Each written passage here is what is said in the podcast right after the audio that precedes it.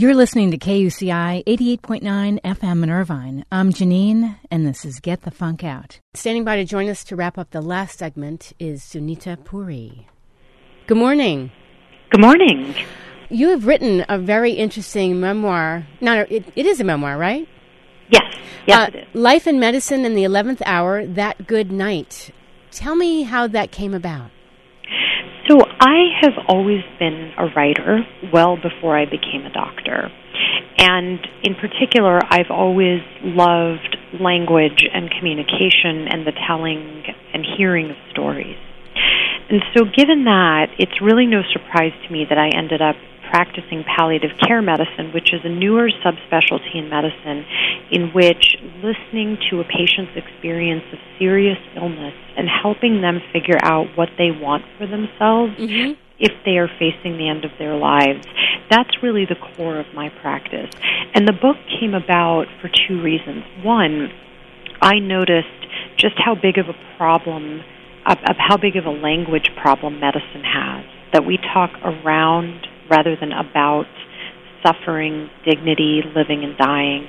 And so, as someone who has a writing background, that was very compelling to me. And I wanted to write a book that would give people maybe different language in which to talk about mortality, um, both in their homes and in the hospital, so that maybe they could define for themselves a bit better, more clearly, what they would want for themselves if they're if they were facing a serious illness. Um, Um, so excuse me, Sunita. about for that I'm reason. I'm hearing a, a buzz on the line, and I want to give you the best quality as far as because we are recording. What I'm going to do this is a little unusual. I'm going to ask you to call back, so Okay. I can clear the line, and then I'm going to bring you right back on. Okay. Okay, thanks. All right, thanks. Okay, I don't know if you guys were hearing a buzz, but I was hearing a buzz. So um, let's get that squared away so we get the best possible conversation going. So we'll pause and then we'll bring her right back on.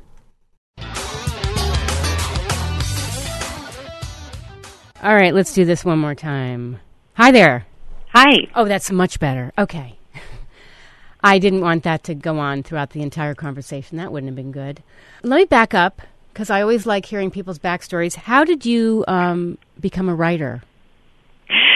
So, you know, when I was a kid, my father, my parents are both immigrants from India, and my father really wanted me to succeed in this country. And one of the ways he felt that he could help me was helping me to master language, to master the English language. And so every day I had to write a page, and it could be about I could write about anything, but my father would have me write it and he would inspect it for grammatical errors and spelling errors.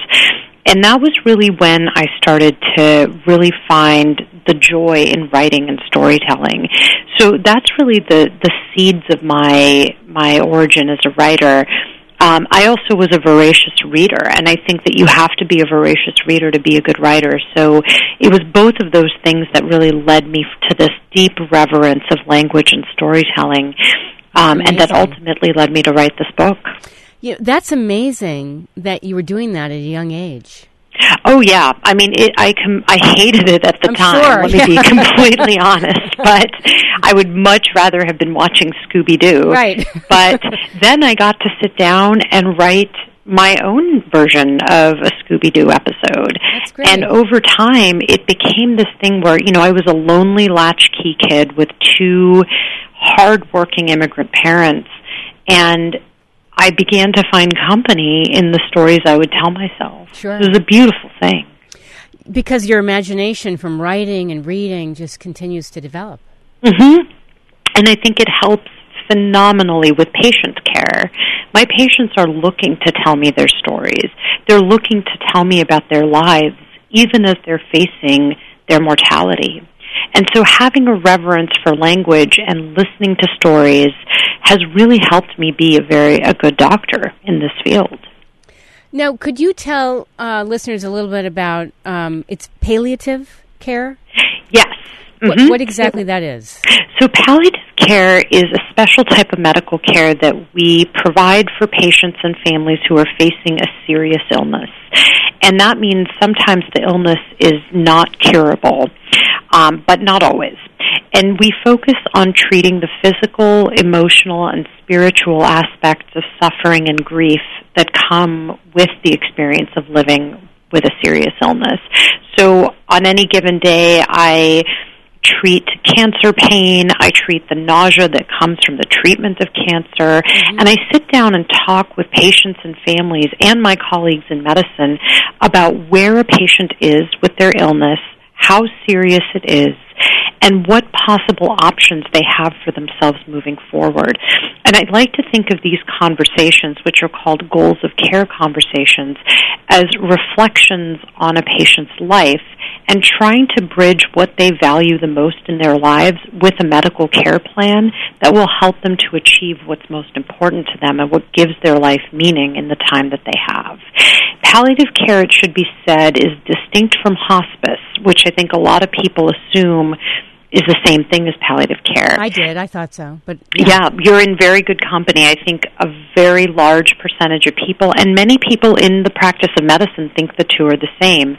But hospice is a type of palliative care that we provide for patients who we think are in the last 6 months of life. Mm-hmm. Palliative care is available to patients with a serious illness no matter what stage of disease they're in. It could be very early on, it could be a later stage, but no matter what the stage and no matter how long we think you have to live, palliative care is an option. So that's one of the biggest distinctions.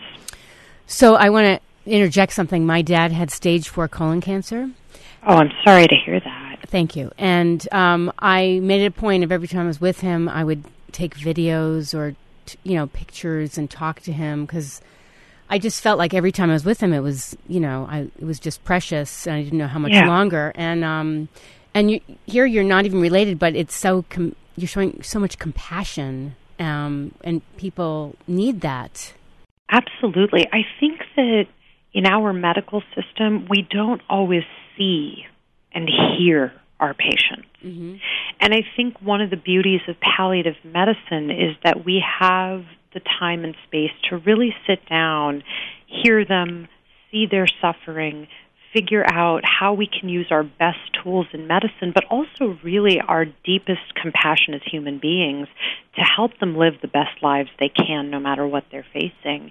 And I think it's, you know, many of us went into medicine to do that, but the system doesn't give us the time and space to be the best doctors we can. Mm-hmm. In palliative care, it's kind of an irony that we have that time and space when somebody is really, really sick.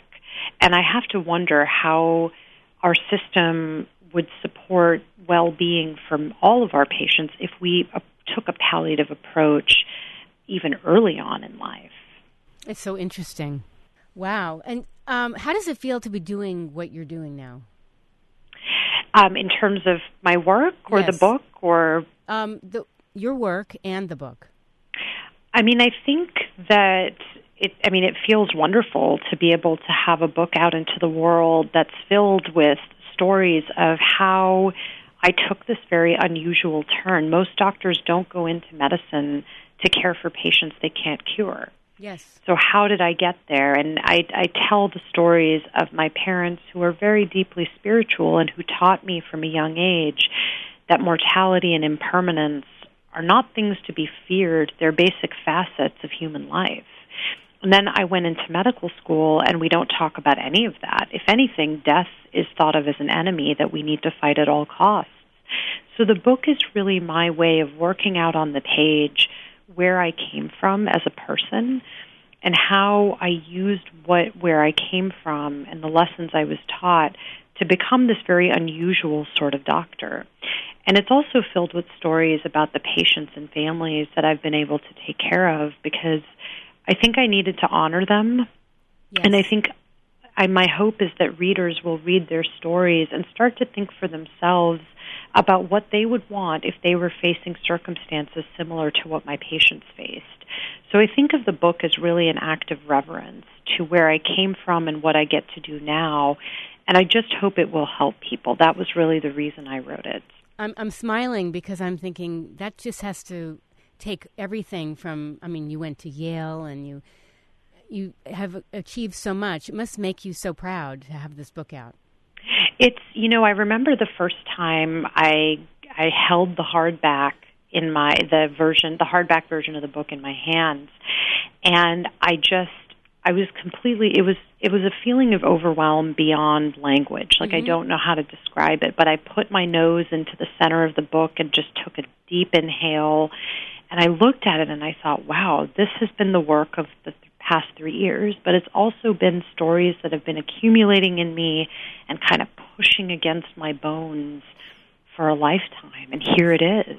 And you needed to get it out.